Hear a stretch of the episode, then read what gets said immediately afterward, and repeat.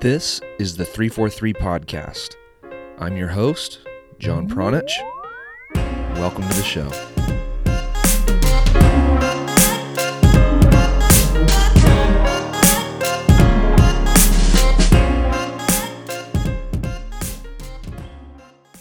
The whole process of running for president of U.S. soccer is draped with questions, suspicions, and controversy. And there are no clear answers to even the simplest of questions. Like, for instance, who votes? There's no clear answer to that. Or how about this one? How does someone get nominated? It's not black and white, it's not straightforward. And just those two basic que- questions, sorry, those two basic questions have, or should have, actually, I should say, those two questions should have incredibly simple answers, but they don't.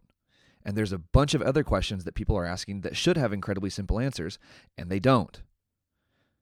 Paul Lapointe and I spent an hour discussing some of those questions and some of the key issues that we're facing here in American soccer. And he talked about what he's learned during this whole campaign process. And he reassured me that he has no need to follow the rule book or toe the line because he has absolutely nothing to lose. He doesn't owe anything to these people that are in power at US Soccer. And that was super encouraging to hear. The idea of transparency, or lack thereof, uh, came up more than once, and for a good reason. Paul and other candidates have been given the runaround by USSF in more ways than one. And take the nomination process, for example. Paul submitted his official paperwork to become a candidate and then was left waiting for approval, unable to go out and secure official nominations, while others had already hit the campaign trail. It's a little bit of a little bit of a handicap there, I would say. And you could also look at some of the rule changes that were made halfway through the game. So it's like these guys are started, uh, they play the first half, they go in the locker room, they come back out, and all of a sudden the rules are completely different. And that kind of seems like standard practice in American soccer. It's kind of like in American soccer, I say that, but I'm, I'm really referring to like Major League Soccer and some of the other, uh, maybe some of the other leagues that have tried to like Americanize uh, the rules for their own benefits. So it's like they create rules or change them so that they benefit or block certain people from achieving positions of power. And that's exactly what has happened during this whole nomination process. Paul and I talked about that and how it's affected his campaign and the potential to be an official candidate on the final ballot. And even with the deck stacked against him, stacked against him eh, is is kind of like an understatement, but you're going to hear Paul crack jokes and you can almost hear his smile coming through the speakers. And that just lets you know that his heart is in the right place. He's very kind of like a like a jolly, jovial guy and and you could you could totally hear that coming through the speakers. And it's a blessing to have somebody like Paul, someone who is an outsider and whose livelihood doesn't depend on sucking up to those that are currently in charge of American soccer. And he's able to come on a podcast like this and just speak his mind, just free flow and whatever whatever comes out comes out. I didn't have to worry about editing or anything with Paul. It was it was amazing. And one thing I have to say is that I I don't agree with all of his ideas, but he also doesn't agree with all of mine. And that's honestly, that's the the beauty of this entire thing. That guys like Paul and Eric Wynalda and some others are willing to welcome other people's opinions into the conversation. Because some people, like these guys, like Paul and Eric and others, they understand that transparency and diversity are necessary ingredients if we really want anything to change in this country. Meanwhile, you have other candidates, one who just announced herself, actually, uh, that have a long and proven track record of denying people a seat at the table and silencing the voices that are now, in large part, responsible for having somebody like Sunil step aside. So that was a huge victory for people that have been outspoken.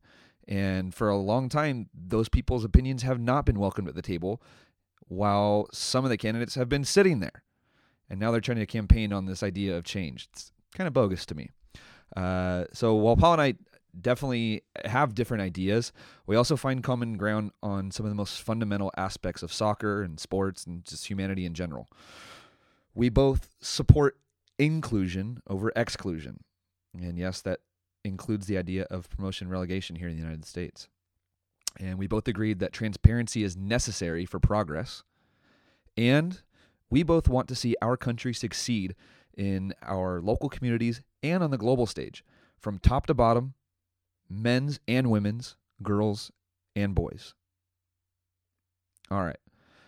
I don't want to hold you guys back any longer from this conversation, so just let me give my uh, my 20 second blurb on, on 343coaching.com. So, this podcast and all of our podcasts are brought to you by 343coaching.com. It is our online education platform. We have a free program and we have our premium program. The free program is pretty cool. So, all you have to do is just give us your email and we'll do the rest. We send home a seven week step by step uh, free course, which is pretty cool. If you haven't taken that, even if you are a premium member, just go ahead and sign up for that free course. And uh, it's a good kind of like refresher. And if you're new to us, it's a great introduction to 343 and who we are, what we stand for, what we're all about on the field and off the field as well. Um, and then, of course, you can always go to 343coaching.com and find uh, over 200 written articles, videos, ebooks, and all kinds of other stuff, and episodes of this podcast as well. Um, all right, with that, let's uh, let's get into today's episode with USSF presidential candidate Paul LaPointe.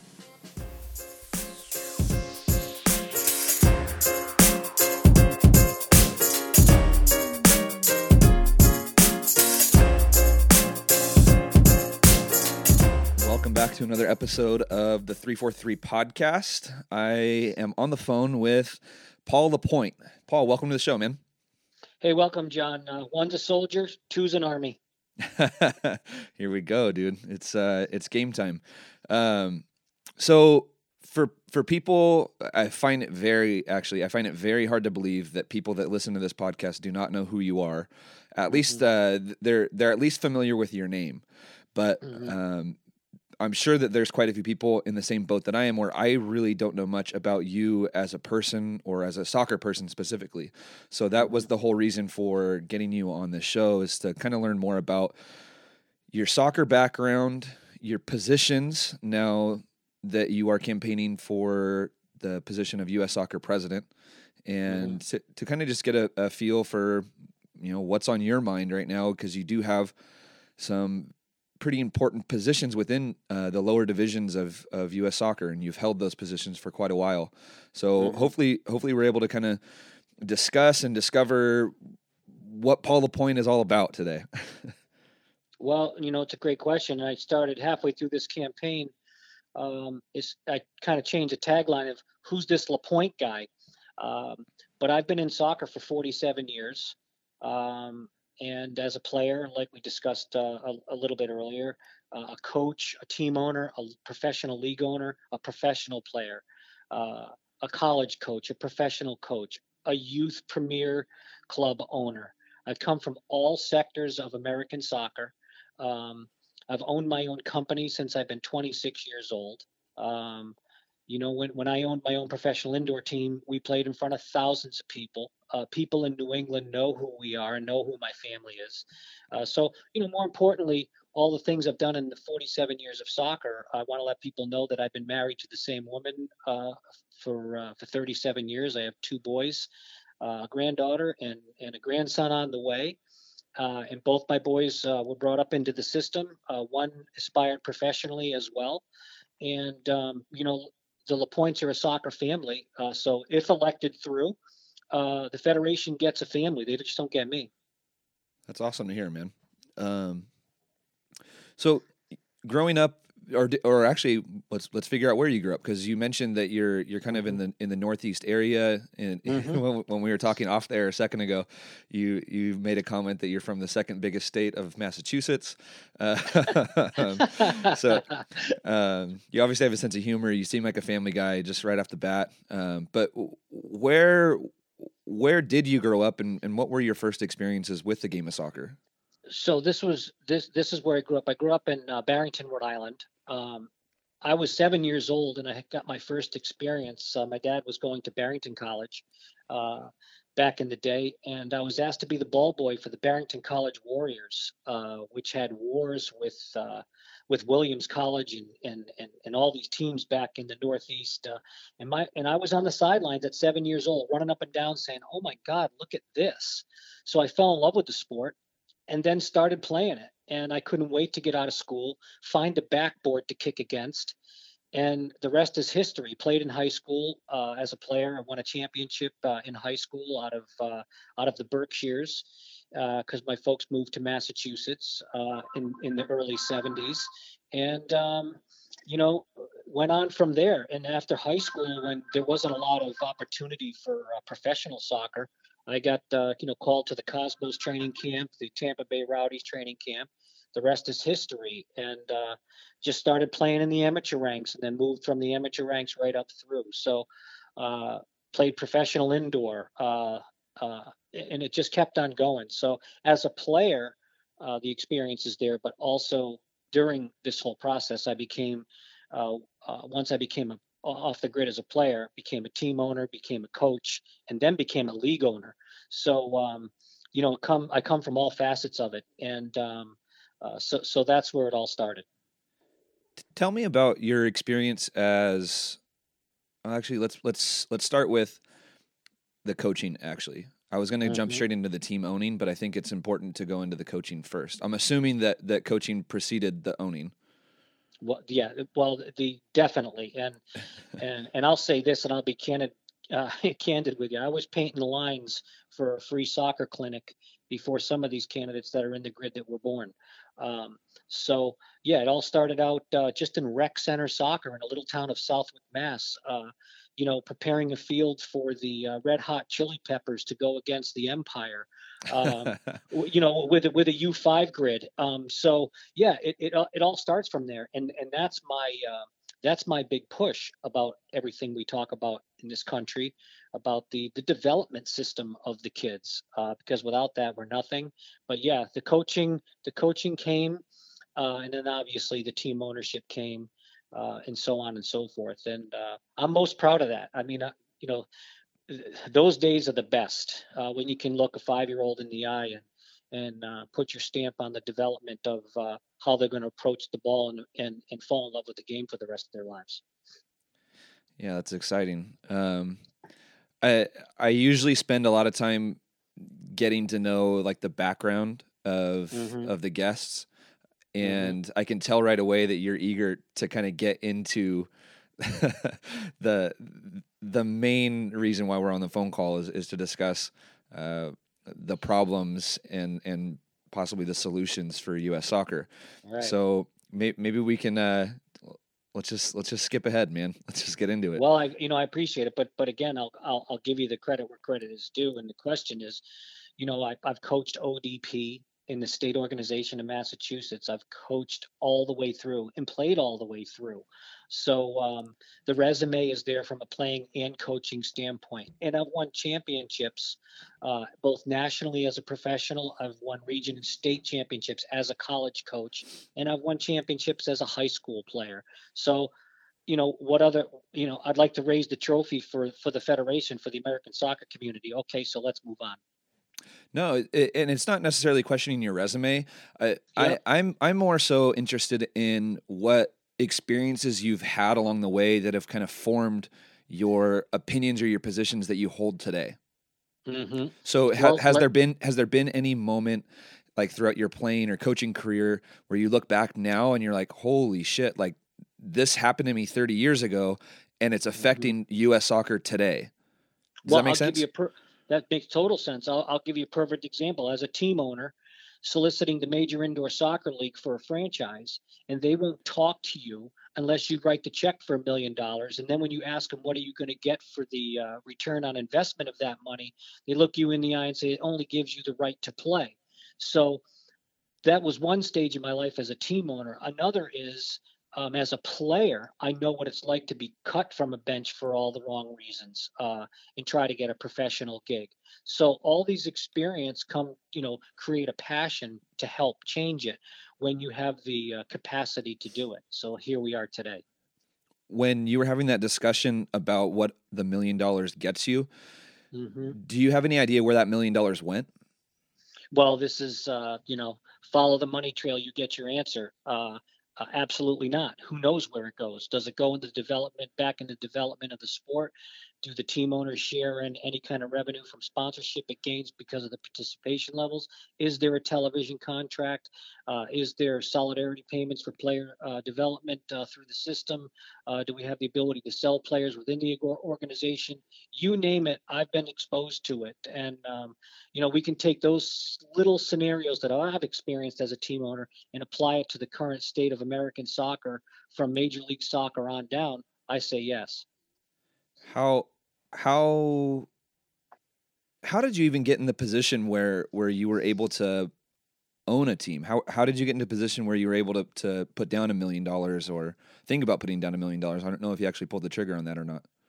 Well, we did not pull the trigger on it because, again, as a smart businessman, you look at the return on investment, and um, it wasn't there for me. Uh, I wasn't going to write a check just for the just for the uh, bragging rights to play in the most prestigious indoor soccer league in the world um, at that time. So, uh, but you know, uh, you know, I've owned I own other companies, so it's it's um, it's just a matter of a return on investment and um, is it worth it at the end of the day? Um, and you know, we should we should approach that whether we're talking about monetarily things or not. Um, is it worth it at the end of the day to do some of these things? So, those are the very questions I've been asking the federation, uh, you know, for years. And I think it's important to highlight too that at one point indoor soccer was the mm-hmm. top level of the game or what was the highest level of the game available for professional players in the United States. There was a gap between the the outdoor league or the the I think it was NASL that folded mm-hmm. in the in the 80s mm-hmm. and then indoor soccer kind of took center stage until yep. Major League Soccer uh, took over for the most part. Um, mm-hmm.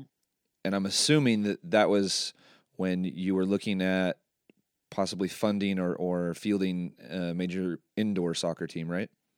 That is correct, and and uh, you know along the way I've always I always proposed a second tier system to support the development of indoor soccer um, at that point, but now it's flopping and flipping over to obviously as an indoor soccer guy you flip you know you flop over to futsal. So I'm very passionate to the futsal ranks, uh, which is another underfunded program that we that we have in the federation, and and uh, you know, hey, it, it's it's it's time to unwrap uh, the gift of soccer because uh, we're you know coming towards Christmas time as well. But it's it's time it's time to unwrap the gift of soccer, and and transparency and inclusion is key. So uh, we move, we move on to the next sector uh, of of our conversation, and, and uh, you know you you can you can move to any sector you want to talk about, and I'll answer it.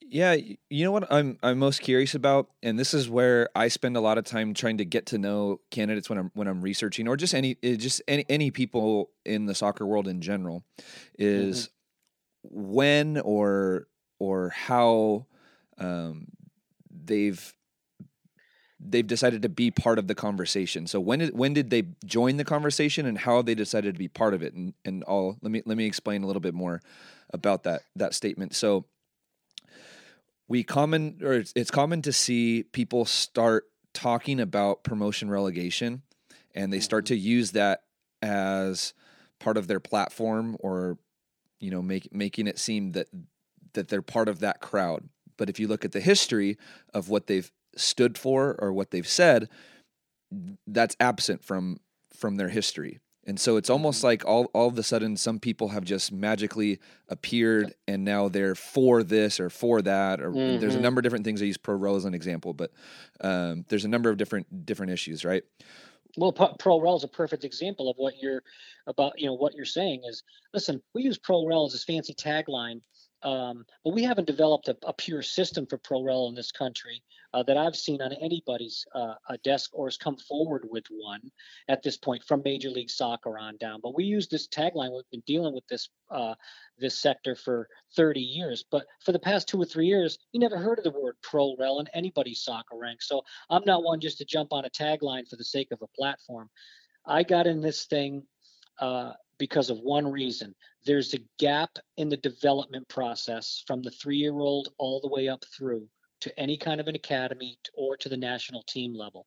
that's where my platform stands. It's in the development process of our kids in this nation. Um, because at the end of the day, without the kids playing, there is no federation, there's no national team, there's no fancy stadiums, curriculum, coaching, education, and fancy training facilities. So that's where I'm at. So to answer your question, is what makes you get into this thing is there's a gap and a fracture in our youth development system. And coming from the grassroots and have passion there that's what catapulted me to run for the position. What are some of your ideas or solutions for for those problems that exist there and well, if you one, if, if you could if you could paul maybe mm-hmm. identify some specific problems that you see well, number one specific problem is poaching of players, and that that happens in the even the, the amateur adult rank. So everything that I I'm going to talk about with you, you know, can can move over to the women's game. It can move over to the amateur ranks. It can certainly maneuver into the youth ranks. So poaching of players. So so here's one. The worst feeling I had as a premier club owner is developing a child from from U9 to U14 and the family that went along with it uh, for years, and then having another organization come in and sell them the flavor of the day, and that player moves on, and all you have at the end of the day is maybe bragging rights that they went to an MLS academy, or maybe even an ODP program, and you, you you're you're dumbfounded. So the you know there's got to be a system where other systems just can't come in and sell a development flavor that they think is the best way for that child to go and and move that person to another system. I don't like it. It's a bad feeling, and I don't think it's proper. Number two, pay to play. Um, I'm very candid about this. As a federation, we cannot go in and tell customers that they can't pay for services rendered in a system that they already belong to. These companies have been around for years. They're S corps, they're C corps, they're LLCs, they're DBAs. Uh, they have rights, so we cannot do that. But what we can do is incentivize them to invest in inner city programs, YMCA, Boys and Girls Clubs, and things like that, that maybe they can scholarship some of these players that can't afford to be in those academies right down to a rec center uh, league team and and help uh, develop a process for those kids to be involved with. So um, so that's my take on on that sector at this point. Uh, but it's going to take a collaboration of a president that's going to look the youth associations and the amateur associations in the eye and say we're all in the same airspace. Let's fly in the same pattern when it comes to a defined development process to support our national teams. Let's not step on each other's business plan, but let's come up with a program that we all agree upon. So once you release that adult or release that youth player, you're satisfied of the job that you did and you know they're in good hands moving forward. Man, sometimes I hate interviewing because I want to ask 20 million questions after you give just a, a simple one minute answer. yes. So... sometimes, sometimes I want, I want to, sometimes I just want to say yes or no. And other times I want to let it rip. And, uh, uh, but Hey, that's you, that's, that's our human spirit. Absolutely. Going back to your, your number one that you identified just, just a minute ago, and you talked about the poaching of players and, and eh, somebody coming in and, and promising or, or talking about something, uh, better or different, and and taking those players to an MLS academy or, or somewhere else. It doesn't matter, right? Mm-hmm. Um, right. Uh, are you kind of hinting at the need for solidarity payments? You know, solidarity payments is is a, uh, a touchy subject, and it's hits a central nerve system. Number one, from the the 14 year old player on down, uh, you know, there's labor law issues that we need to deal with. So let's not use the term solidarity pyramids just for the sake of the legal term and what it represents. Uh, but can we have an incentive program um, at that point? But when it comes to the 17 and 18 year old players and above, um, that's a whole different ball of wax. Um, so, so yeah, I, I, I, believe and I want to, uh, um, you know, support a program that I'm writing as we speak, and I'll propose it if I'm elected through that um, that players have that that clubs and associations have incentives to develop a player and are not in fear of losing them for all the wrong reasons and monetarily get a reward for it. But we have to consult legally, um, obviously, and we have to consult with labor issues uh, on the 14 years old and unders. You mentioned in- incentives, and that's a big part of U.S. soccer or global soccer, actually, sorry, um, incentives are a big part of of global soccer, and mm-hmm. that's the big driver for any club or any player, and that mm-hmm. seems to be what is missing in U.S. soccer from from top to bottom or, or bottom to top, no matter how you want how you want to mm-hmm. how however you want to draw that picture. And you seem to want to incentivize players, coaches, and and clubs. Mm-hmm. What are what are some other ideas you have for incentivizing U.S. soccer well, players or coaches or clubs? Number one is you know let's take a look at this hundred plus surplus that we have can the Federation institute a scholarship program that has a flow chart to uh, all the clubs and state and regions associations that develop our kids in this country to uh, to scholarship uh, both the ones who can afford and ones who can't afford. Um, so a scholarship program can be instituted. Um, and I'm talking about high school and college soccer, which a lot of the other candidates don't even mention during their their campaign and during the forums I've been involved with, um, both live and, and, and otherwise. But I'm talking about high school, uh, NCAA. I'm talking about futsal as well. Um, will all fall under these categories because it's all about the development process. So to answer your question, number one is a scholarship program. I think to support, um, you, you, know, uh, and, and incentivize the clubs to, to get involved, um, to keep on developing the kids under a curriculum that feeds the national teams. Got it. Um,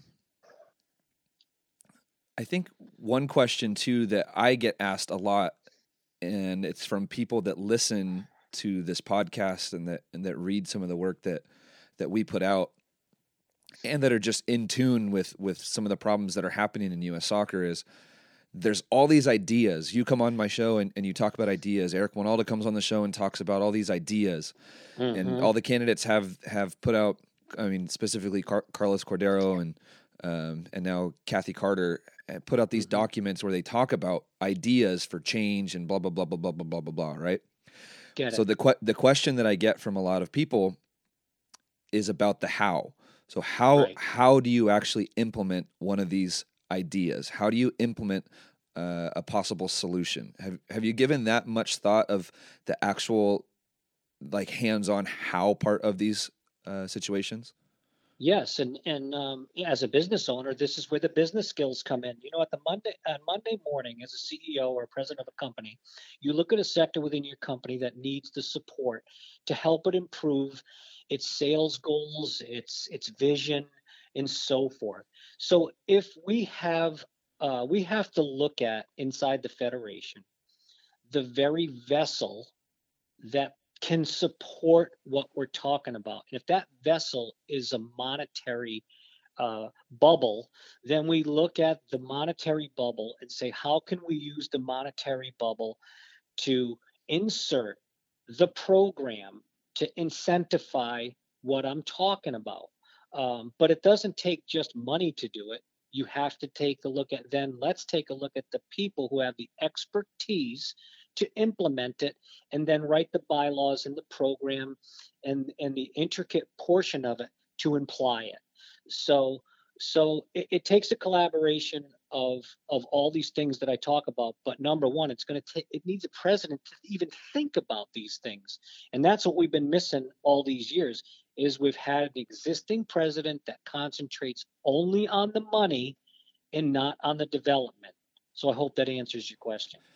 Yeah, in a way, in a way, it does. I, I think you started to talk about you know how how you can actually get the the process started, which well, is important. It's, it's, it's tough to tell over a, an interview an intricate part of what you're in the middle of writing of how it's going to be done. Of course. But in in layman's and general terms, uh, I'm a simple kind of a guy. I'm I'm blue collar. I, I look at things in layman's terms. Um, if I have if it takes money to do something number one, I have to ask my question do I have the money to do it? And if so, let's go on to the next stage. Okay, then let's surround yourself with the people who can get, help implement it and then and then everything to go along with it. So I think we've got so many experts in this country under the topic of soccer that can that we can reach out to and and give the power to those people to do the right things that we're talking about number one. But none of those things have, have ever happened at this point because we haven't had inclusion and transparency to begin with. So everything that you and i talk about today is all is all betting on uh, a crystal ball theory. Um, you know do you think we should do it or maybe we should do it or how we should do it or if we could do it or may or or or ah the heck with it. Let's just put it to the side and we'll deal with it. Oh but by the way there's a big check coming in from major league soccer. Let's move with that. We know that that's tangible. There's a lot of experience in that it seems like. There's a lot of experience in that it seems like. So another another thing that has come up from people that listen to this show and and again people that are kind of in tune with what's been happening in US soccer for the last you know 5 10 15 20 years mm-hmm. is that the people that you surround yourself with as as US soccer president are just as or even more so uh, important than than you actually are and Correct. one thing that Kathy Carter mentioned in her I guess uh, introduction to the U.S. soccer community in, in a lot of ways. Uh, this morning, when she released her document and kind of like what she stands for, was that she wants to empower Dan Flynn, but she also wants change. Mm-hmm. Those those two things seem to kind of cancel each other out. Like Dan Flynn has been around for who knows how long, and he's been the right. one that's making the decisions, not Sunil in large right. part, but but Dan Flynn has and mm-hmm. and now Kathy Carter, her part of her platform is to empower Dan Flynn. So I guess I have a couple of questions there. How how do you see yourself coming in and, and working with the existing board? Would there be anybody that you would bring with you or that you would want to put in place around you? And and how how would you see a transition playing out? Well, great question. And I'm going to tell you this. Um, I do have people that are going to come along with us, and I'm going to go back to the old saying: "You're guilty by association," and you, you need to associate with people with character, business ethics, business morals, transparency, honesty. When elected, and if I'm elected, everybody that is on the payroll of the existing federation, legitimate payroll, paid to be there, is on a job interview uh, and it has to be because there's so much conflict of interest. There's been so many backyard deals, uh, so many handshakes without anybody else knowing about it, that this process needs to happen. I've been very candid with it. Uh, you know, welcome to Kathy to come aboard. She's got a lot of guts to come on board because, but I think she's going to spend more time trying to diverting away from the relationship she has with Sunil Gulati and Garber and all these things. It could affect the very outcome of her election. But hey, I wish 10 more people would come onto this election at this point. But um, but uh, it, it's you know Dan Flynn is probably one of the highest paid people on the payroll for the soccer federation. I say this: could we bring in three or four people to share that salary that he takes by himself, and add more sectors and more uh, brain thrust to the federation under that salary structure? I say yes. Do you have any experience working with Dan Flynn from? I do not. I do not. Um, I do not. I mean, I he's. I hear he's brilliant, and just let, let's give credit what credit's due, just like we do with Gulati. They've brought the money part of the of the sector of soccer to an all-time high, but does that mean it's the best thing to do for the American soccer community under this umbrella? Is just concentrate on the money and the money and the money have you thought about how you could utilize somebody like a Dan Flynn or like a Kathy Carter? And a follow up question on that would be Did you know of Kathy Carter before she was kind of rumored to be in the race? Anybody who's connected to American soccer over the past uh, 11 to 15 seasons, uh, you know, I've known of Kathy Carter's name. She's an outstanding um, individual uh, as far as I'm concerned, when it comes into the business ranks. Uh, she can get the job done. I'm sure she can maneuver in areas where some of us maybe cannot because of her connection points. Um, but at this point, when you bring it all to the forefront, I'm still in question five days before nomination is supposed to end. One resigns, one comes in with a complete relationship with the one who just resigned and the controversies and conflict of interest we all talk about, that name has been thrown in that soup kitchen for the past years. So, um, what maneuver is this really is? What's what's the passion behind it? Is it truly for the American soccer community with this insertion of Kathy, or is it or is it a diversion process to keep the status quo? Of course, it, it's starting. Those questions are starting to happen as you and I speak right now on social media. There's a lot of questions on social media today. uh, sure, there is, but you know, this is a big business. I mean, the Federation is not a toy, and it shouldn't be treated like a toy for the rich and famous behind a castle wall in a deep sandbox. This is serious business. We affect a lot of a lot of young people's lives, a lot of people's lives right now in the soccer community. Uh, speaking of which, just in the soccer community, let's face it. There's 35 year old parents right now that have kids that want to belong to a system that know is that they know is transparent and they're going to be guided in the right direction. Um, because they played division one soccer. There are former professional players having kids now. They're going to demand it from us. So we got to take this serious. Absolutely. And that's something that is frequently ignored is is the all of the touch points that US soccer does have on on people's actual lives and, and people mm-hmm like to joke about it or, or or write it off and say that oh it's just a game. It's just this. It's just that. It's like no like this this is people's livelihood. This is people's dream. This is this is a lot mm-hmm. more than just a game. And and the people that limit it to just that are are completely out of touch with the rest of the world and how the rest of the world sees and and feels the game because that's the reason why Brazil is a world superpower. That's the reason why Germany is a world superpower in the sport is that it's not mm-hmm. just a game and they understand that and and they build mm-hmm. their their systems to to be the best in the world at at I understand I understand a number of different it. things. I get it. I feel the passion and you said it right there. It's it's the world's game within the United States, but it's the world's game and it's a whole nother subject when we talk about the FIFA relationships. I mean, look at what we do in a World Cup. We shuffle through billions of dollars in a, in, in in countries that have hosted the World Cup, and we build Olympic-sized stadiums uh, that Warriors used to fight in back in the day before you and I were born. And then when the World Cup's gone, that stadium is growing weeds in it. So outside of our boundaries of the of of soccer it is the world's game. And i have passion beyond just our borders as well because the sport is is is the world's game and we need to treat it as such. Um, it's i know it's all about american soccer for us too but we still have to worry about how the how the, how we can affect the sport in our borders to affect the sport outside of our borders. Absolutely. I, I want to kind of transition into a couple different topics and, and the nomination process being one and then yes. also I, I, I want to get your take on on things that you've probably I'm, I'm assuming you you've probably learned quite a bit during during this process about U.S. soccer and the and the way that it actually runs.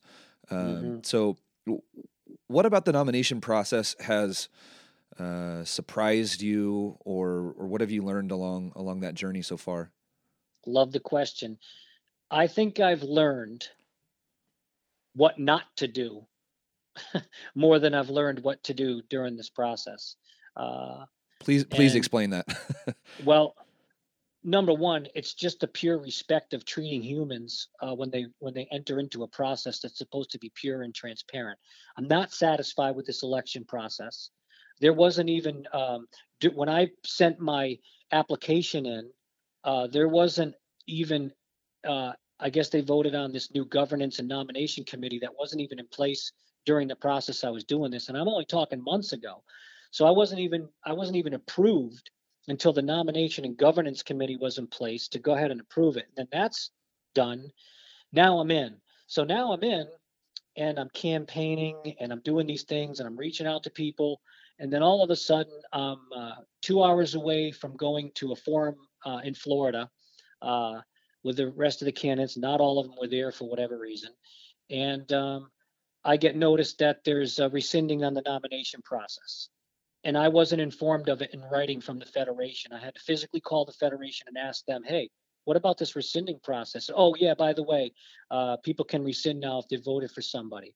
uh, and that's when Cordeiro entered the race and along with Martino. So, you know, change the rules as we go. Is it fair? Is it transparent? Is it honest? I say no, but it is what it is, and I'm dealing with it. Uh, but um, you know, I, have learned I've learned quite a bit of, of some of the processes in a very short period of time of how the federation treats the very people that have the passion to want to be involved. And it's been disturbing, but yet uh, it's also been enlightening for me to make decisions of what uh, of what to do uh, and and help correct some of these sectors. In a really sickening way, it's almost encouraging, huh? Uh, you know what? You're talking to a guy who who is uh, small in stature that loves competition, and nothing excites me more than to go 1v4 and smack it in the upper 90 in front of thousands of fans. Um, so you can imagine what I'm going to be like uh, being the president of the federation. Um, you know what? Competition for all the right reasons is is is is what I'm all for. Competition for all the wrong reasons, I'm not your guy. Going back to when you actually decided to go forward with uh, with your campaign and you wanted to to file that paperwork to become an official candidate. Mm-hmm. Can you can you put a timestamp on that first? Yes, before I, I finish the question. Fantastic uh, question, and you're asking, you know, what what pushed me to that level? Um, well, what what what pushed me to actually put the stamp on on applying? No, I I, uh, I do want to know that, but I'm really curious about the timeline of of when you went forward with that, and then my question was actually going to be you mentioned that there was a delay in like actually making you an official candidate like there wasn't really mm-hmm. any uh, communication between us soccer and, and, and you. Um, but meanwhile there was a candidate that knew about all these rules and had been campaigning for for much much longer and i'm sure you know who i'm talking about in, in that regard um, so that that's what i'm curious about so you you had filed this paperwork you're mm-hmm. waiting for your candidacy become to become official. But meanwhile, there Sunil Gulati was out there campaigning and getting all these nominations in kind of like a, mm-hmm. a, a system that was rigged for him. Mm-hmm. Well, I mean, you know, I, I, you know, one can only assume, but um, you you have to, you know, he's already been in the system for for for years and years and years and knows and knows how to work within it. Remember, I'm an outsider looking in, so I'm innocently going in saying, "Hey, I want to do this." And I'll tell you this um, I reached out to another candidate that I knew was running um, for it because it was announced, and I caught wind of a social media uh, article out of the Boston Journal. And I and and I'm one to call and, and communicate with all the other candidates and ca- trying to get their character and their input on things before I before I make statements on it. But you know, it, it came back as um, you know I, I, reached out. I said, "Congratulations, so you're going to run?" um, and uh, you know I'm here for support. And the comment was, and the email was, I'm connected to a senior level of soccer in this country. There's no need to work with another possible candidate, referring to myself. Huh. I shut my computer off and I and I posted my letter of intent. So when somebody goes in and puts their best foot forward for all the right reasons and gets denied because they might be connected to a hierarchy or be connected to a society that's been that's been in question for years that's the character that i pick up my you know what and run away from so um so that's th- that's my take on that but um like i said these are the things that um that i have no problem and i have had no problem trying to get a sense of and expose over the past seven months. Um, and it's a shame that we even have to talk about all these things because this is the mess that got us here in the first place. I like to talk about soccer more than the politics of it. Me too, man.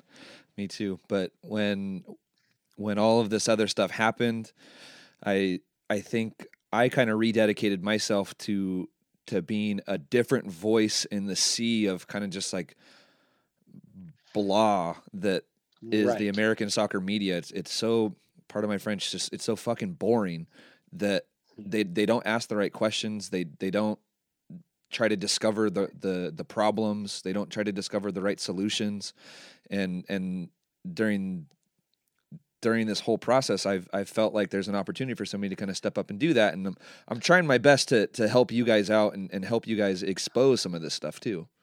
Well, you got to be careful. Some of the people, you know, some of the people that uh, you might be mentioning, as far as uh, talking about different, you know, they could be on the payroll of some of the people that are behind exactly. this thing. so, so they're, so they're in fear. I mean, and I'll give you a perfect example. I met with a player that is just as decorated as Wynalda uh, back in uh, back in Florida uh, before the uh, second uh, at the second qualification game before Trinidad, and I sat with him, looked him in the eye, and said, "Hey, we need you in the federation.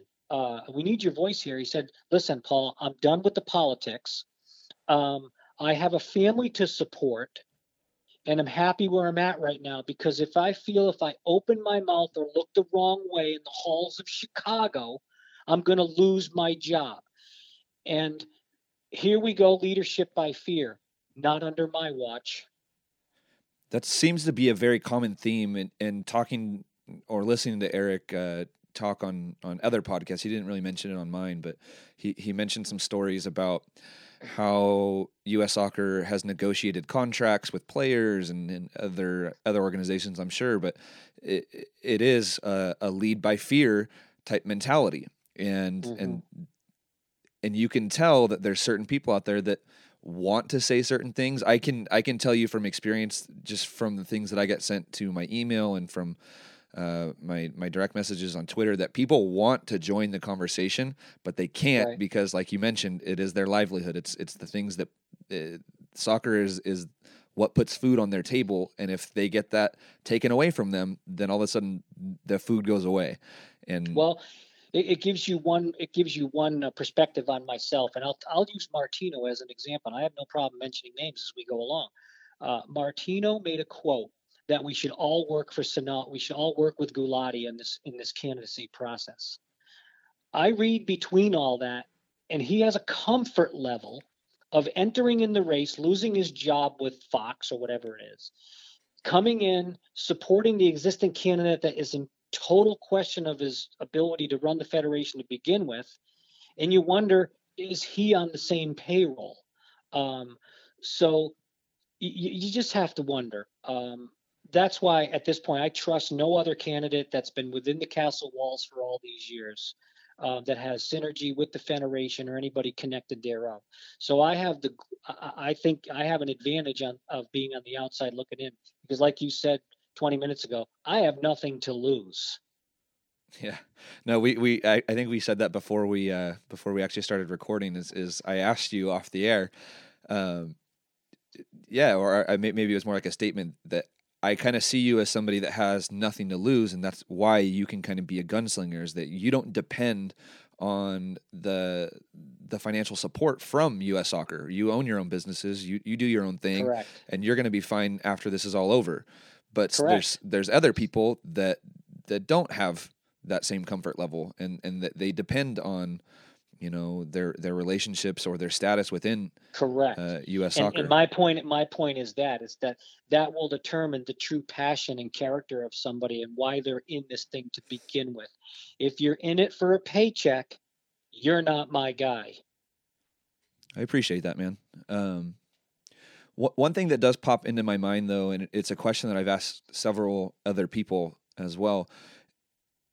In a worst case scenario, and, and, and you do not get elected, correct? Would you would you see yourself still trying to be part of the the federation? Would you still pursue yes. some some type of position, or would you help uh, a candidate in in in their new role as president? I'm going to look. To, I am not going to pursue it personally. Uh, I'm going to let the, uh, the, the the next uh, president uh, look at this candidacy uh, as possibly uh, uh, you know who they want to surround themselves with. But I'll be very candid with you as I as I have been from day one. Me and Wynalda, we talk every couple of weeks, and we have synergy. Do I agree on everything that Eric does? No. Does he agree on all the subjects that I talk about? Probably not. But at the end of the day, um, uh, Wynalda and I are on the same page. But I referred to some of the best players don't make some of the best business people or coaches in this game.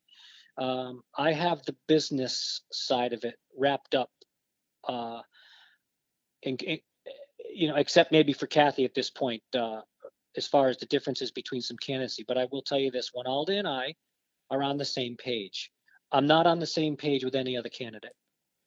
That was going to be my next question to you. Is is there anybody that you have found uh, common ground with, and it sounds like Eric is that person. So no nobody yes. else is, has has kind of struck you as as somebody that you could work with.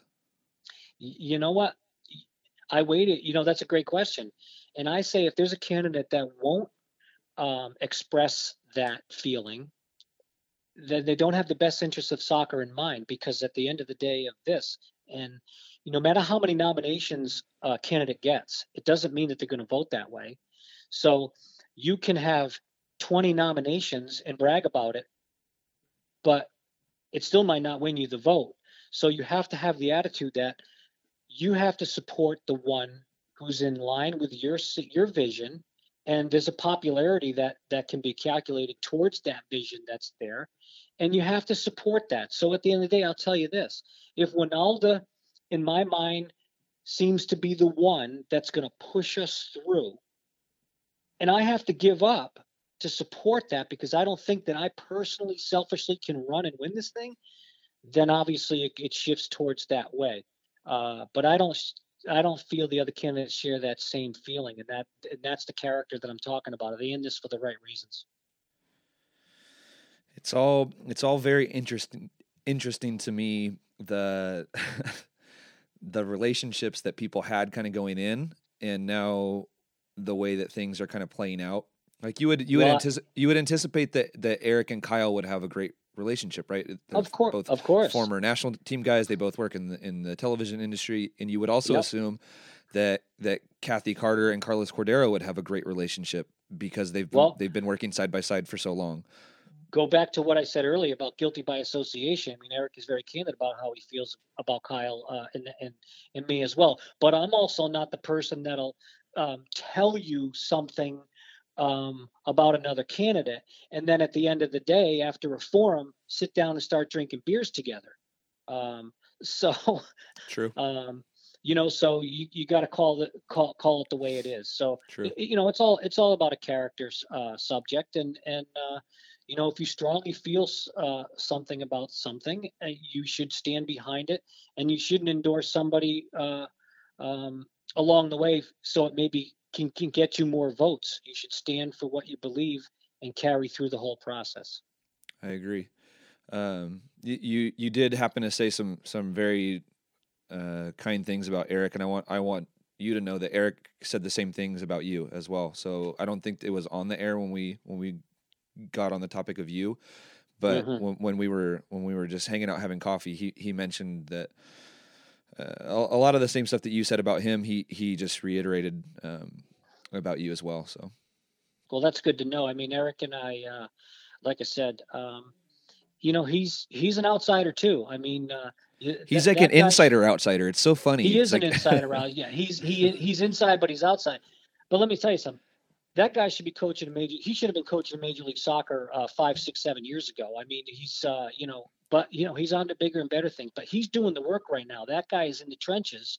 Um, he's in the trenches that i've been in for the past 15 20 years. So mm-hmm. he it, i'm sure this is very enlightening to him to be in the grassroots um, and listening to all of this uh, because i've been listening to it for well over 20 years. Yeah of course of course um, uh, a couple more questions about the nomination process. So yes, um, we we had started talking about like a timestamp of when you actually were wanting to get involved, and you mentioned a number that I it surprised me. So you mentioned like a, a seven month process of this. So a lot of people kind of got involved in this nomination process in the month of October.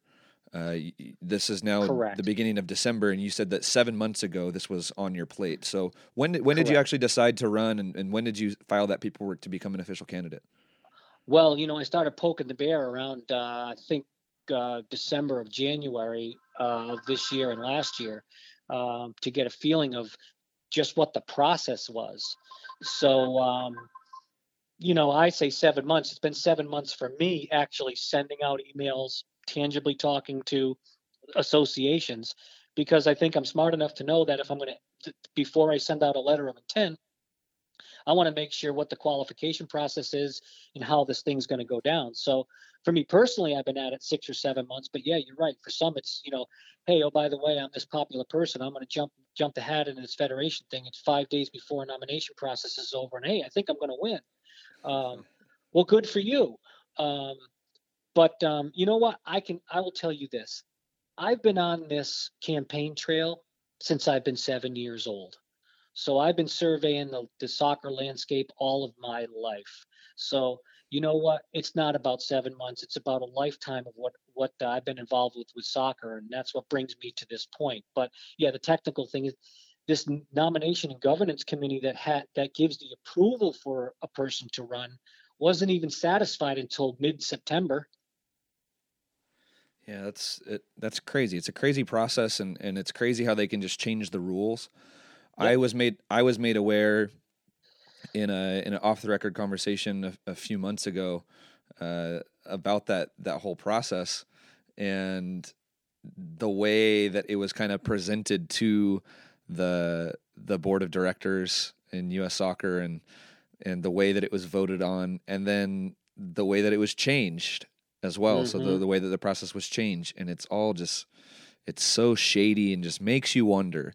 It just makes you wonder. And and U.S. Soccer and the people that have been involved for the last you know 5 10 15 20 years they haven't done anything to to make people feel at ease so it's like there's all these questions and all these people wondering and and suspecting of conflict of interest and and all this type of stuff but US soccer has not done anything to to to put us at ease or or to prove us wrong or to say no or don't worry it, they just keep doing just the same bad, mm-hmm. shady shit over and over and over again. Sorry for my, my French too. I no, know you're you're, I, you're, you're a family awesome. guy, so I get it. I get it. You know, it, you know, everything that you're talking about is is is completely true because there's people in the there's beauty. There's some wonderful people in the federation right now that are just waiting to do uh, and to apply their greatness to the, the federation's process uh, in their approach to the American soccer community, but they're afraid to do it because it might go against the status quo and lose their job. So that's where a lot of this comes from. Uh, God forbid um, the president of the United States Soccer Federation picks up the phone to Don Garber and says, Don, this is not right. Oh, and by the way, we want you on the pro committee. So um, that's the kind of guy I am. Um, pick up the phone to Alec Papadakis of USL and say, Al, I met with him years ago uh, with with the uh, on on some MISL issues, and you know, Al, you know, what can we do to help you uh, today uh, within the federation? And um, you know, that's what it's going to take. Uh, it, it just can't be a good old boy network anymore based on dollars. It just can't be. I agree. I agree. Um, I, I don't want to take up too much more of your time, and so I, I guess maybe we can end with um, any any thoughts or ideas or or asks that you have for uh, the people that are listening and the people that are in involved in in American soccer from from top to bottom. Is there any messages that you want to get out to those people? Well, we talked a lot about a lot of things you and I this morning, and uh, I want to leave you with uh, let's not uh, let's not uh, leave any gaps about the women's game. The women's game is beautiful. Absolutely, thank you it's it's exciting. Um, I'm all for equal base pay for the women within the federation. Um, um, I, I, love the idea of uh, of an open cup for the women to expose markets and to attract more uh, television revenue for the women's game. Hey, we got to celebrate that they won three World Cups. Um, that system's not broken. It just needs new software and a reboot.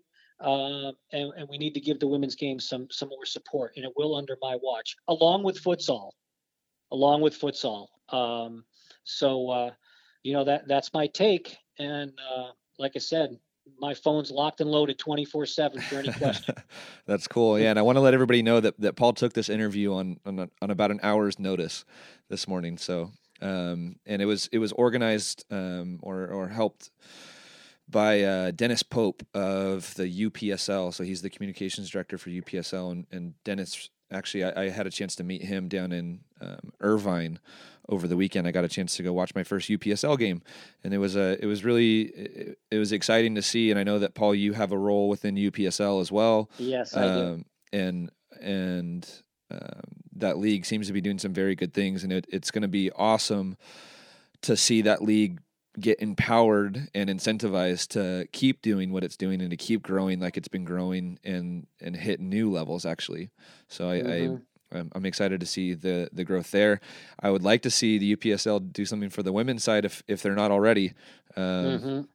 But uh, it's so and it's so funny. I feel I feel awful about this all the time that uh, I I forget to mention the women's game, and I'm, I'm right. I I I kick myself every time that I get off of an interview because I I'm aware that I do that, and I I have every intention to bring it up. And I spent years coaching girls soccer. Trust right. me, I've, I've been in those trenches too, and mm-hmm.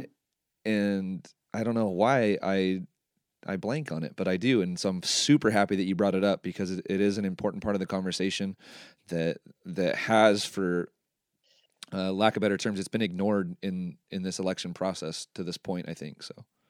Well, you know, you know, don't don't beat yourself up with it with it because I think we're all still in. I, I think to. we're all still. I think we're all still in shock that we got. Uh, we got beat by a nation and didn't qualify past our cup that we're all enthralled with that then um, you know it's over. Let's concentrate on on uh, on what we can do to affect uh, every sector of soccer in this country as a group.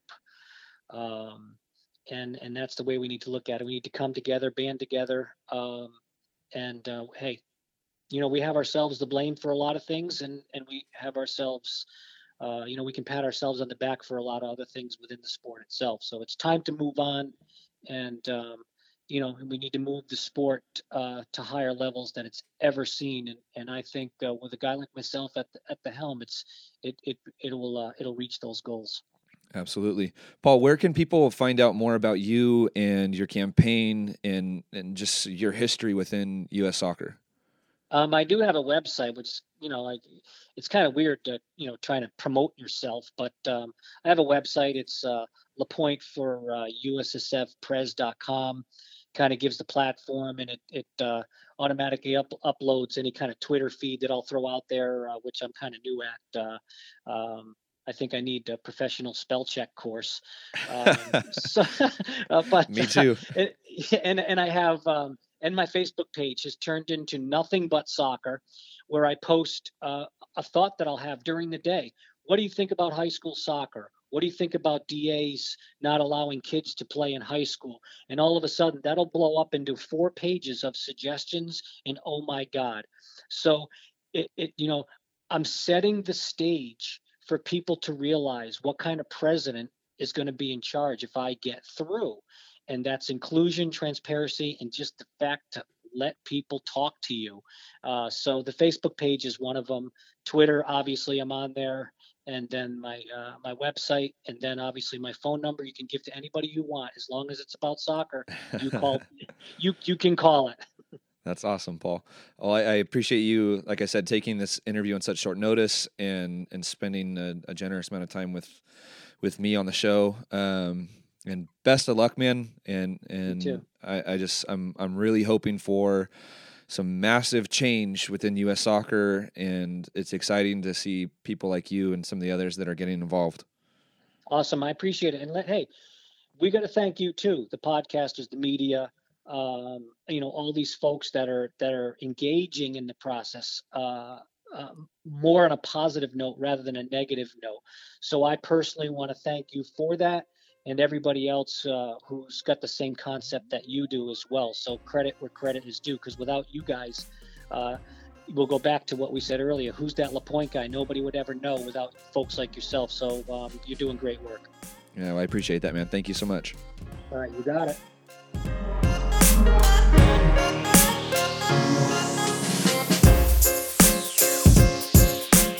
All right, thank you for listening to another episode of the 343 podcast. My name is John Pranjic, And I appreciate you. I appreciate you taking an hour out of your day to hang out with Paul and I in your ears. I hope that you enjoyed the conversation. And I want to say thank you to Paul. Uh, it was awesome having him on the show and listening to him talk about his ideas for the future of U.S. soccer and give us a little bit of his background as well. I hope that you guys enjoyed hearing from him. Uh, if you guys want more episodes of this podcast, or more about 343 or you want to learn more about 343 you can always go to 343coaching.com that's the numbers 3 4 and 3 coaching all spelled out .com and while you're there you can read one of our over 200 written articles you can find ebooks videos you can sign up for our free seven week coaching course just give us your email and we will send home the rest or you can sign up for our premium coaching course and until next time thank you and we appreciate you. All right. Goodbye.